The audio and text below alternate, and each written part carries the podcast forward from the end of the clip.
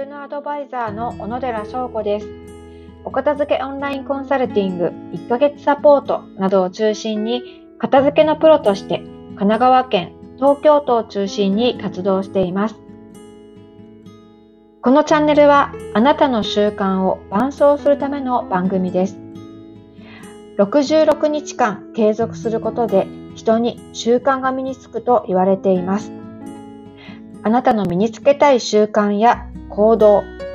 今日もとりあえず10分実行してまいりましょう。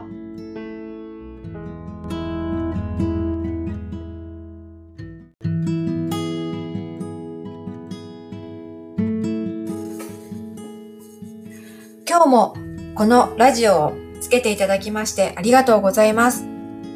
あなたは今何をしていますか？あなたが行動している間に私は今日も習慣についての小話をお届けしたいと思います。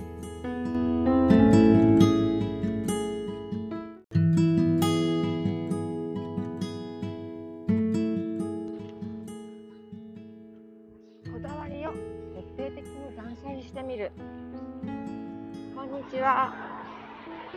今日は歩きながらこのラジオを収録しています。実は最近お片付けの現場に行くことがゴールデンウィークを機にまた増えてきましてどうしても家でゆっくりパソコンに向かってこの音声を取るという時間が取れなくなってきました、えー、家族がいると気が散ったりして、えー、なかなか収録できないでいます。おかげで昨日は一日中現場にいましたので、えー、収録できずに終わってしまいました、えー、継続チャレンジと言っていながら私自身が継続できていないのは良くないなと。やはりそういう状況下でも継続するように努力をするのがまあ、一つのコツでもあるかなと思いまして自分の中で、まあ、あの完璧な台本をね作らないでなるべくハードルを下げてみるという、えー、こともしたんですけれどさらに忙しくなってからも続けられるとしたら自分は何にこだわってるのかなと考えたところ、ま、静かな部屋で収録しなければいけないと思っていたことも一つだったなと今気づきまして。だったら仕事に行く途中歩きながら収録もできるだろうと、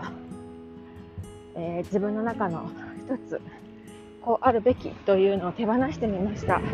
おかげで、えー、想像しい収録になってしまいまして申し訳ございません。まあ、ですが、えーこういう現状になったおかげでというかこういう現状をリアルにお伝えできているからこそ継続に向けてのコツができているかなと思っています。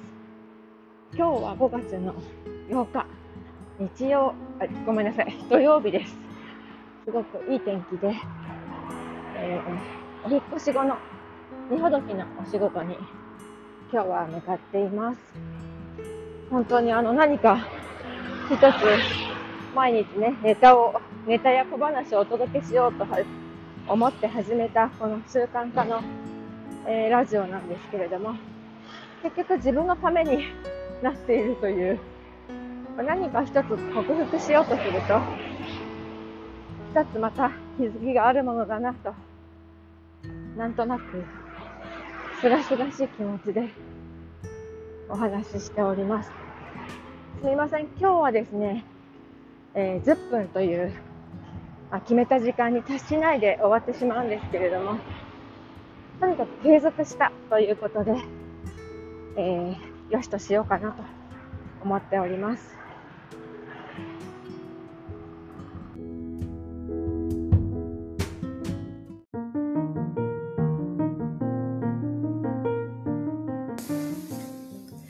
良い習慣はあなたの人生を最大化します。今日もお疲れ様でした。また明日